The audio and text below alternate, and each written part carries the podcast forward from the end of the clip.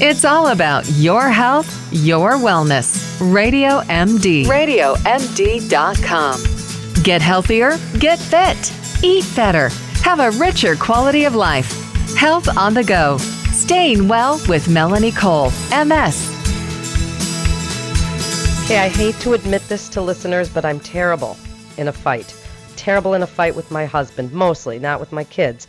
We're talking with relationship and marriage blogger Angela Pope about how you argue, how you fight fair in a relationship. It's not always easy. I think that it's probably harder for women than men because we're meaner with our mouths. Welcome to the show, Angela. Give us your first best advice on fighting fair in a relationship. Oh, first of all, thank you, Melanie, for having me on your show. Uh, my best advice up front, of course, would be to just be nice and have manners. Well, you can say that because you're a pretty Southern lady, and manners is so important. But that's, I mean, it's hard to do when you're furious, you're fuming, and all you want to do is hurt that person and say the meanest things that you can. Exactly, exactly. Um, that's why there's two things that really are the biggest issues, I think, in relationships when you're getting into an argument. One is the baggage. We all pick up all kinds of little hurts and little pains as we go through life because, you know, we're human beings. And when we live under the roof with another person, we're going to rub each other the wrong way. It just happens. Uh, the second thing I think really is um, a loss of gratitude for the person that you used to really love and appreciate. And I talk a lot about that in my book. Okay, so you have to you have to really look inside yourself deeply, I would say, Angela, to say, you know, I do love this person and I have to appreciate everything and, and that hit me where I live right there, Angela, because you I, I don't do that. I don't look and say, God, he is such, such an awesome guy and really, really a great husband to me. All I do is is scream and bring up old past things along with what I'm screaming about. So, are we looking to resolve conflicts or get even? How do you kind of decide which one you're trying to do? Well, actually, let me answer that question this way. The number one thing that I recommend is this little free thing. You can go on my website, print this off for free. It's called 30 Days of Gratitude. And what you do is you take this little sheet of paper, or you can make your own, post it somewhere that your partner will see it every single day. And each day for 30 days, you write down one thing that you appreciate about your partner, one thing that you are grateful for. And that does a couple different things. For one, it starts you on the path of thinking about all the positive traits that your partner has rather than the negative. And also, over time, it will change the way you see your partner because positivity will just leak into your relationship.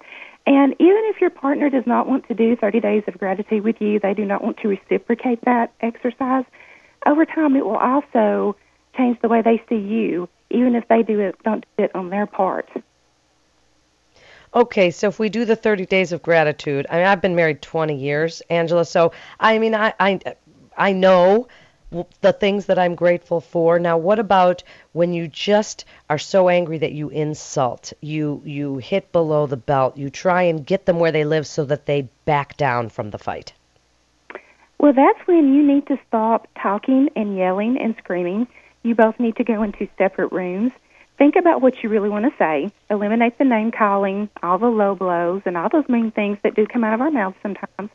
And you want to write down or type out what you really truly want to say because, you know, 90% of our perception that we get from other people is our body language, our facial expressions, um, even the way we breathe all these things, you know, and a lot of times your partner gets so angry, and I know we've all done this, you get so angry that you're not even listening to what they are saying.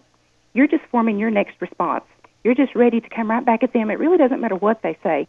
So that's when it's time to stop talking, stop yelling, go write down what you want to say, and trade letters. Because at that point, that piece of paper is neutral. It has no emotions. It's just like a neutral party helping you negotiate a treaty.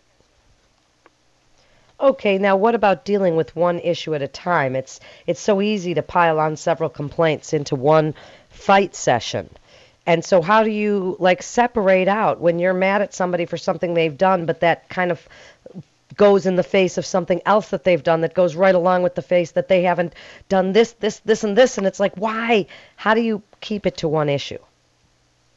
Um, well, I tell you what, I have a nifty little trick I recommend to people. Um, and this is really you trade out bad habits.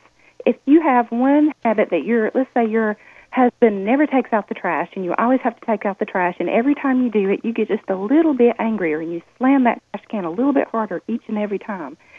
Instead of pointing the finger and saying, you always do this, and this is your fault, and this is our problem, and you cause all of our problems, because sometimes it feels that way, rather than do that, come up to them in a nice, loving way. Now, I know this may be difficult if you're fuming, but try your best, because this is the person you love after all. You come up to this person nicely, and rather than saying, oh, you're such a jerk, you approach it in the way of, you know, this thing that you do, it really, really bothers me, and I know that I have some uh, some traits or some habits that I do that you do not appreciate, I tell you what, if you'll start taking out the trash regularly for me so I don't have to do it, you can pick one trait that annoys you that I do, and I will be happy to change it for you. Wow. Okay, so you kind of do the give and take thing. You Mhm. you you go at it a little bit more softly than you otherwise might. What if you're lucky enough that that person backs down? You're still angry. And I mean, my husband learned from my dad, who was married 55 years. Sometimes just say yes, dear. You know, that's a, an old joke. Back down. But then I'm still fuming, and and and he's just being condescending, and that makes me even more mad. Uh, I mean, I've won the fight, but you know, Right, right. You may have won it, but you don't really feel like you won it. right. that's right. Um, you know that well that's when you you have to attack the attitude. That's when you really have to sit down and discuss with them and maybe write the letter and say the words that you choose when you talk to me or the the attitude or the body language makes me feel more upset than if you just yell back at me. You know, you have to really you have to drill down to the bottom and really think about what is it exactly that they do that bothers you and get to the very root of it and then say it nicely. Write it down if you have to, like I said, but but be just be nice and use general manners. Don't raise your voice. If you find yourself raising your voice, tell your partner, "I need to walk away for a few minutes. We can come back and resume this in a few minutes." So you really need to get to the point of it instead of dancing around what's really bothering you. You just get straight to it. And if you've been with this person and you know this person, you should be able to talk frankly with them, right? Exactly, because you know a lot of times we have a bad day. We walk through the door at the end of the day, and our partner does that one thing or says that one thing that just sets us off. And sometimes it really wasn't that big of a deal, but we had a bad day today, and that's the last person you see at the end of the day. Or maybe that's the person that you're most comfortable venting with, and they just catch all of the worst of you when really that person should really get the best of you every day. So give us your best advice. We only have a minute left, Angela. Give us your website and your book and your best advice for fighting fair in relationships. Okay. Uh, first of all, the website is uh, modernrelationship.org. The book is called How to Fight Fair, and it's available right now on Amazon. And the best advice I could give to anyone is remember how you treated that person when you were dating. Remember what you did when you got them, and continue to treat them the same way, and your whole marriage or your whole relationship will continue to feel like a honeymoon. Wow, really? Just treat them like you did when you were dating, when you weren't quite sure if they were going to fall for you, when you were worried that maybe they might break up with you and you were so nice. That's great advice to treat them like you were when you were dating. The book is called How to Fight Fair and Not Want to Kill Each Other. And the website is modernrelationship.org. And, you know, this is the kind of thing, listeners, that we all need to work on. Some of us probably more than others. So, yes, I am putting myself right out there and I am going to learn from this podcast, just as I hope you did. This is Melanie Cole. You're listening to Radio MD. If you missed any of our great information, you can always listen anytime on demand or on the go at radiomd.com.